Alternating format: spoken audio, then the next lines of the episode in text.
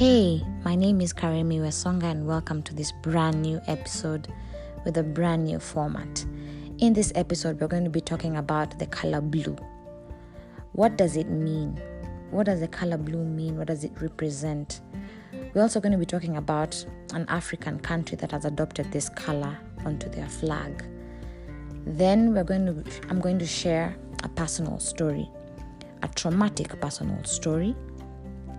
Then I'm going to share about a woman in the Bible um, and how blue reflects in, in her life. So tune in and let's go.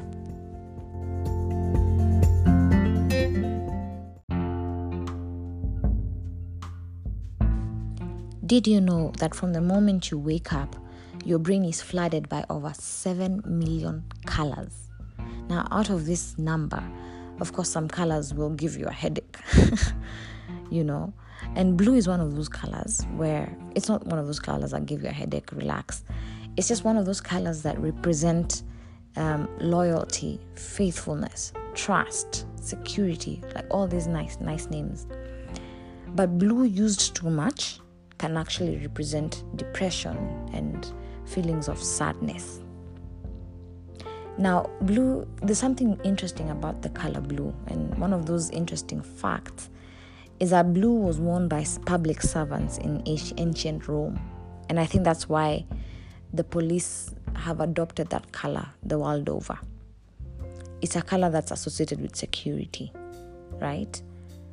Most news anchors wear blue if you haven't noticed. Most studios are blue in color. Most company logos are blue in color because they want it's a, it's a psychology of color. They want to um, come across as as trustworthy, as people you can depend on, right?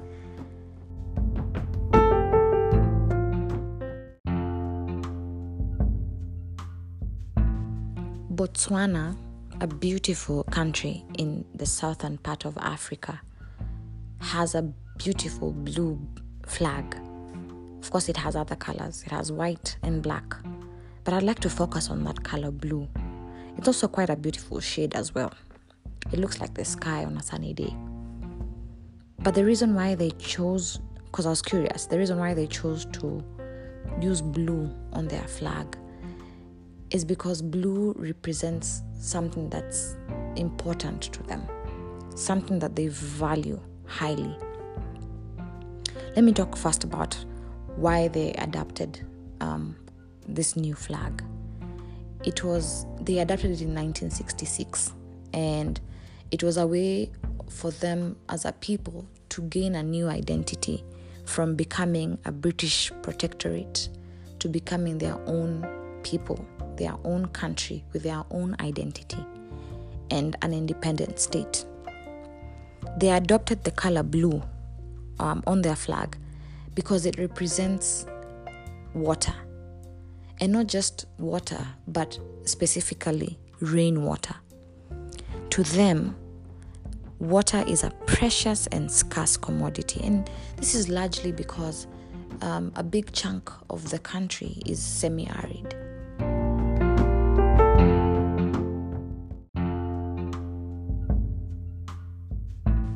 There is no country in the world without a flag. Nepal is the only country without a rectangular flag, but every country in the world has a flag and it's it's amazing how much you can tell about a country by the color of their flag and the symbols on it, but mostly the colors. And so for the Tswana, um, I know there are other minority groups in Botswana, so let me just say in Botswana, it's it's what we learn about them is how they've used color to um, portray what's extremely important to them. They have used it, they have used the color blue to say that this is what we value and this is how we view life, and so many other things that you can learn from that.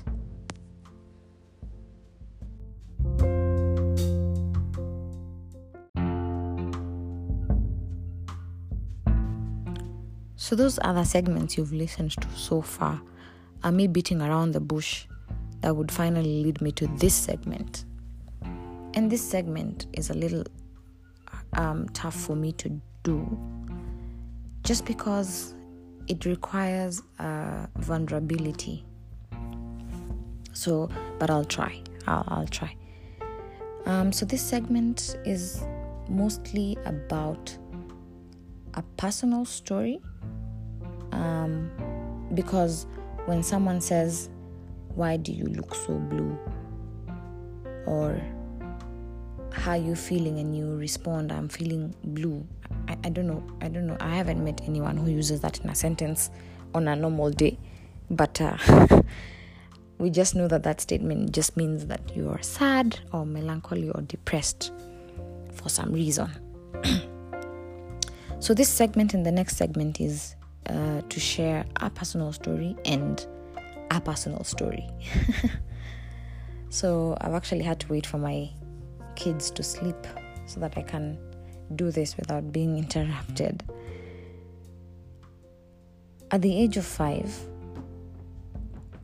um, a lot of things happened. It was a there were major transitions going going on in my life, and the things I think that I was dealing with, I don't think any five year old should ever have to deal with.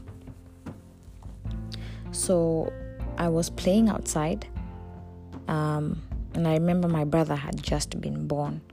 So my mother was at home with a newborn baby.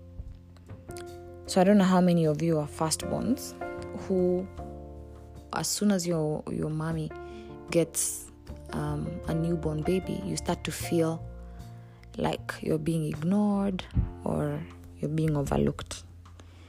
I think it's normal for most firstborns, but I I remember just having those feelings of I am no longer the baby of the house and someone else has come to take my place and to some extent I felt like I didn't matter.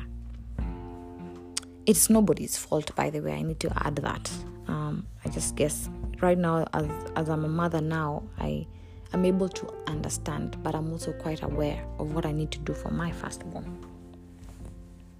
Anyway, we were playing outside, it was a sunny day and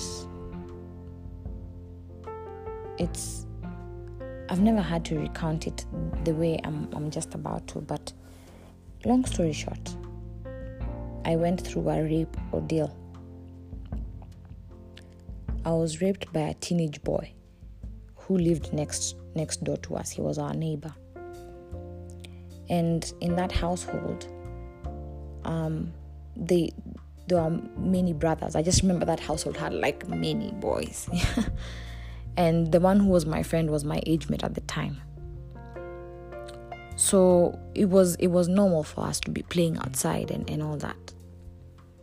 And so of course when it happened, as it wasn't violent or anything, but when it happened I didn't I just remember not screaming, not saying a word but just knowing that what was happening to me was wrong.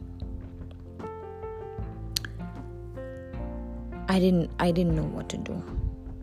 And now as an adult I look back and I and I see that how I deal with traumatic experiences is the same way I dealt I dealt with it back then.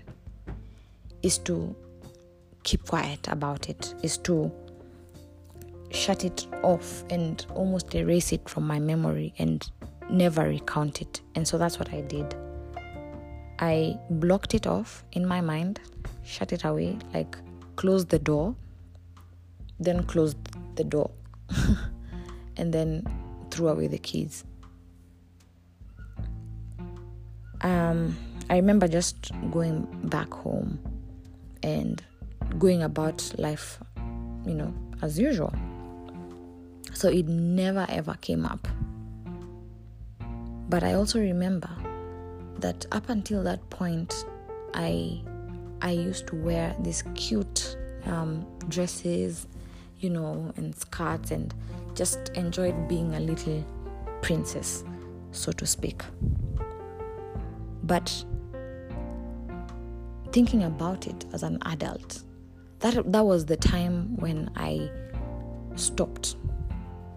I didn't like dresses anymore. I didn't like um, skirts anymore. I didn't like anything that made me look like a girl. you know.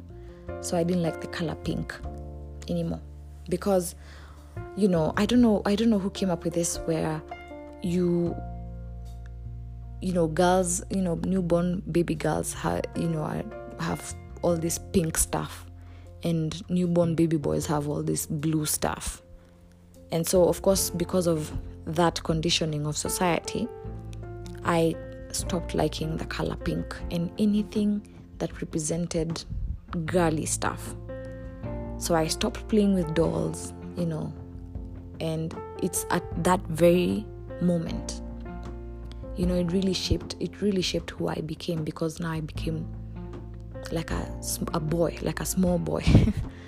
You know i became a complete tomboy.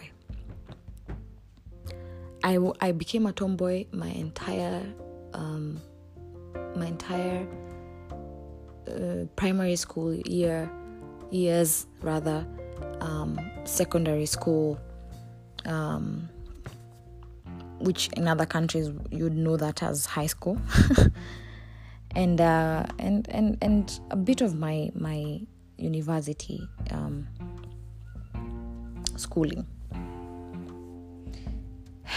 Hey it was i never really dealt with it you know?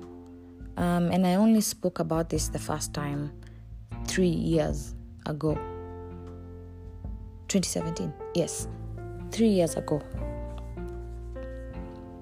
three years ago I was in uh, I was I was married. I still am. I still am.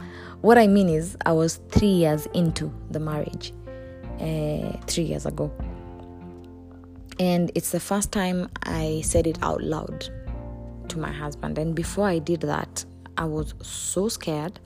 I was so nervous because I knew if if this was like, you know, there was shame and i felt like if i if i voiced this if i said this out loud if i said what had happened to me that you know he would not be attracted to me anymore. And that um you know he would he would want to leave me because i mean who who who stays who stays and and, and loves someone who was raped right? It's it's something that um i i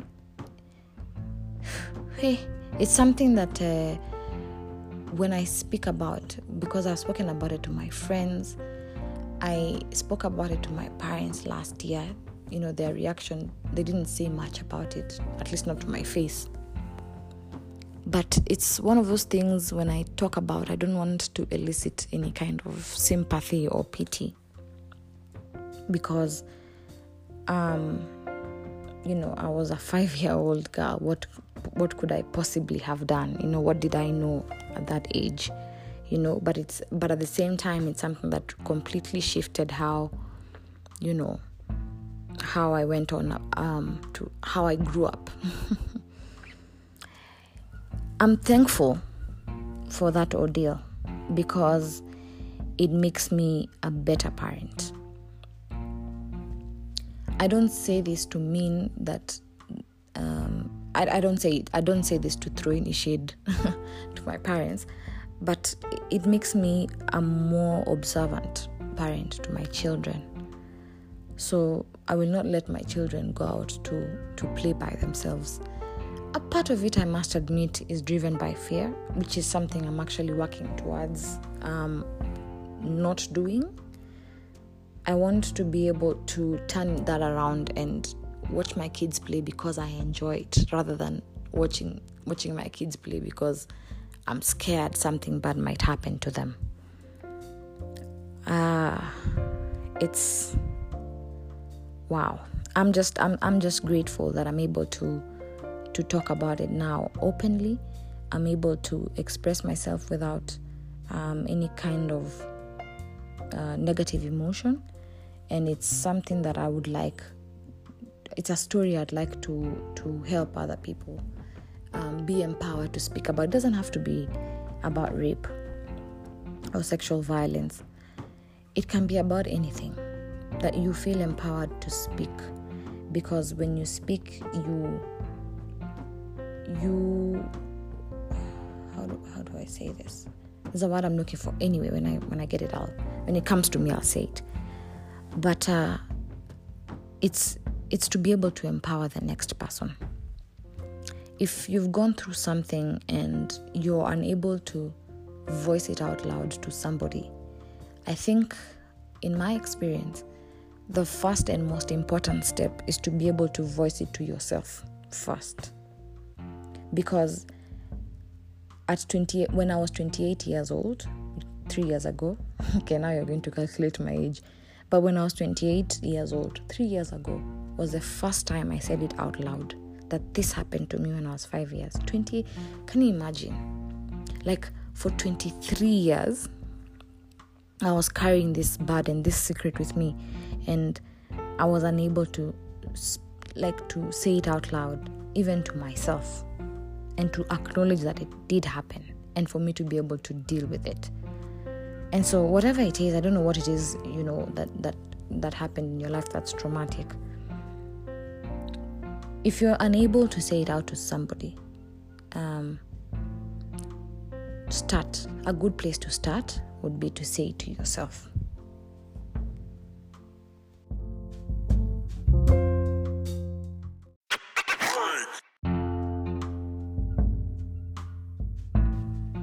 Earlier on in the episode, I spoke about sharing a personal story and a personal story. Now we have one down, one more to go. This story is about a, a woman, rather, um, whose name is Tamar.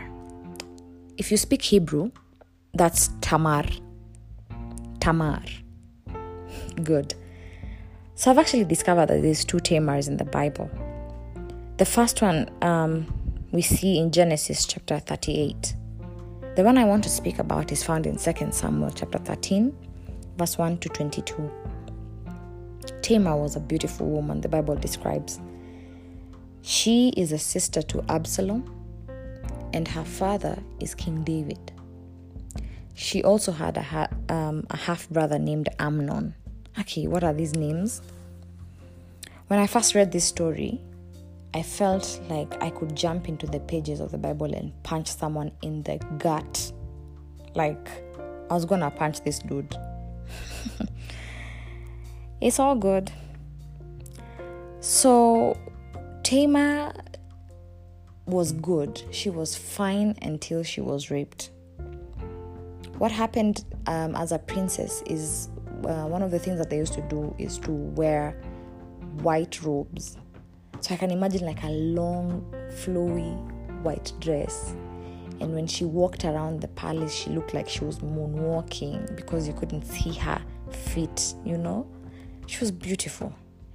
I believe that even after her ordeal, I believe she was still beautiful.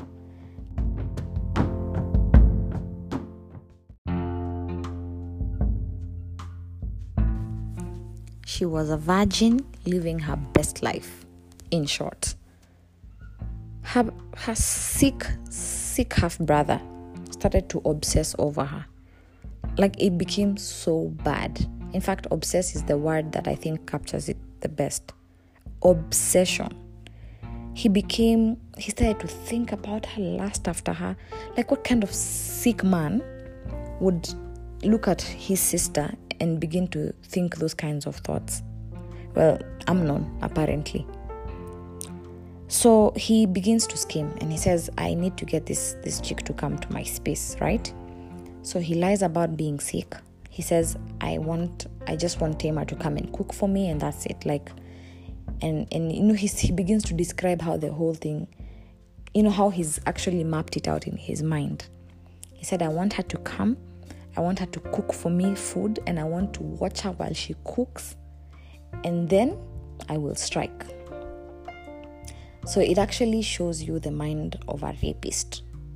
Like you actually, you know, he, you sit down as a rapist and formulate that thing in your mind to the point where you have actually done it before you do it physically. And it is twisted. It is so twisted. Anyway, so um, so Amnon of course speaks to his father, who is the king, and the king, you know, asks Tamar. I don't think it was it was asking I think she was being informed because the king gives orders. So she was being informed you're going to come, you're going to cook for your brother, you're going to feed him, and that's that. So eventually she comes in as she was told because you know she's obedient and I and from from what you can see in her response she's she's she's not those arrogant people at it because they are beautiful. Because there are some people out here in the streets when they find out they're the most beautiful person in the estate wow. But that's not Tamar for you. So she comes in you know she's cooking she's doing her thing and then at some point Amnon orders all his servants to leave so that he's left with just him and Tamar. And because this thing has already played out in his mind he's just really repeating what he already thought. And so he grabs her. I don't want to repeat the phrase that a certain president, you know, said, but he grabs her and then he goes on to rape her. And that's just disgusting. And immediately he does that, as if that's not bad enough, he then chases her out like a dog and she even says it. Um, let me just i'm holding my bible right here and i'd like to to see if i can see that that verse that exact verse. So in verse 16 she says no no she was crying at this time. And then she says sending me away now is worse than what you've already done to me. Amnon destroyed her.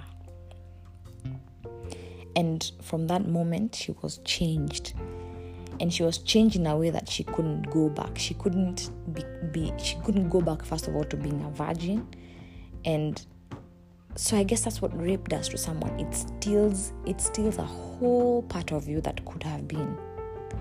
It steals i can't even explain it but there's something it robs it robs from you.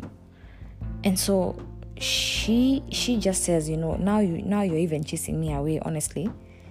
I don't i you know if it, I, you know, it's just already you've raped me, so you, so I already feel stripped of a, a big part of me, my insides, and then now you're kicking me out like a dog. Wow. So her brother Absalom asks her what happened. Right? She she has covered her face in her hands She's looking down in shame. She is crying.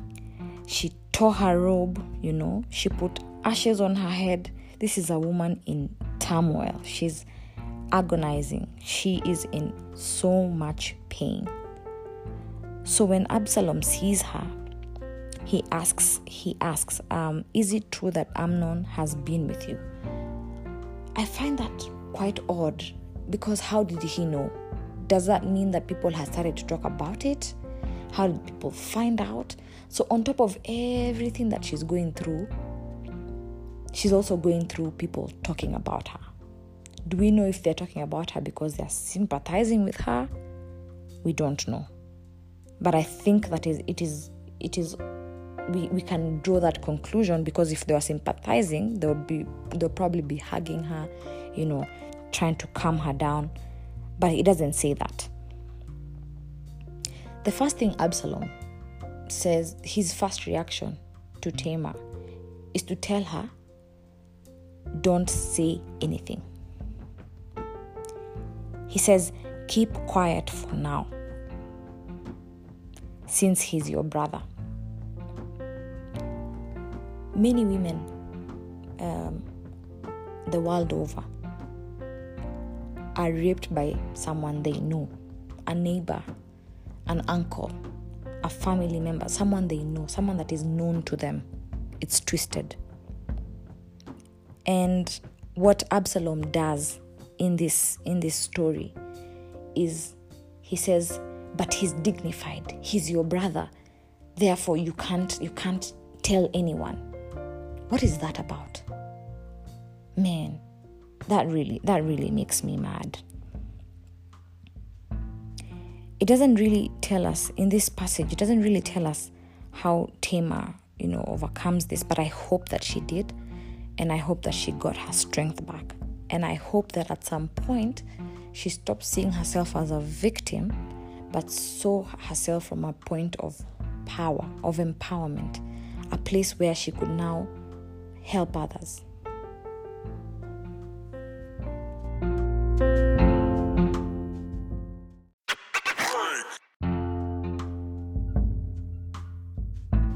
In the unfortunate event that you've gone through something traumatic, such as rape or domestic violence, whatever it is that you've gone through that's, that has been traumatic in your life, I'd like to say this to you. Some things kept in secret hold an unhealthy power over you. If you're unable to say it to somebody, first try and say it out loud to yourself and then try and find places where you can say this story over and over again until it doesn't make you cry anymore. Until you have your strength back until you have your your your dignity back until you're not ashamed anymore and until you're able to say your story from a place where you'd like somebody else to be empowered by it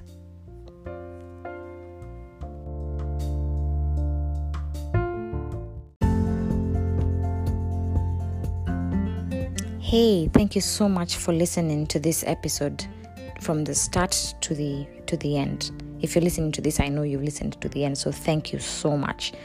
Let's take this conversation to Instagram. So please follow me for daily interactions at uh, Karimi Wesonga. And I'll see you in the next episode, or rather, I'll speak to you in the next episode. God bless you.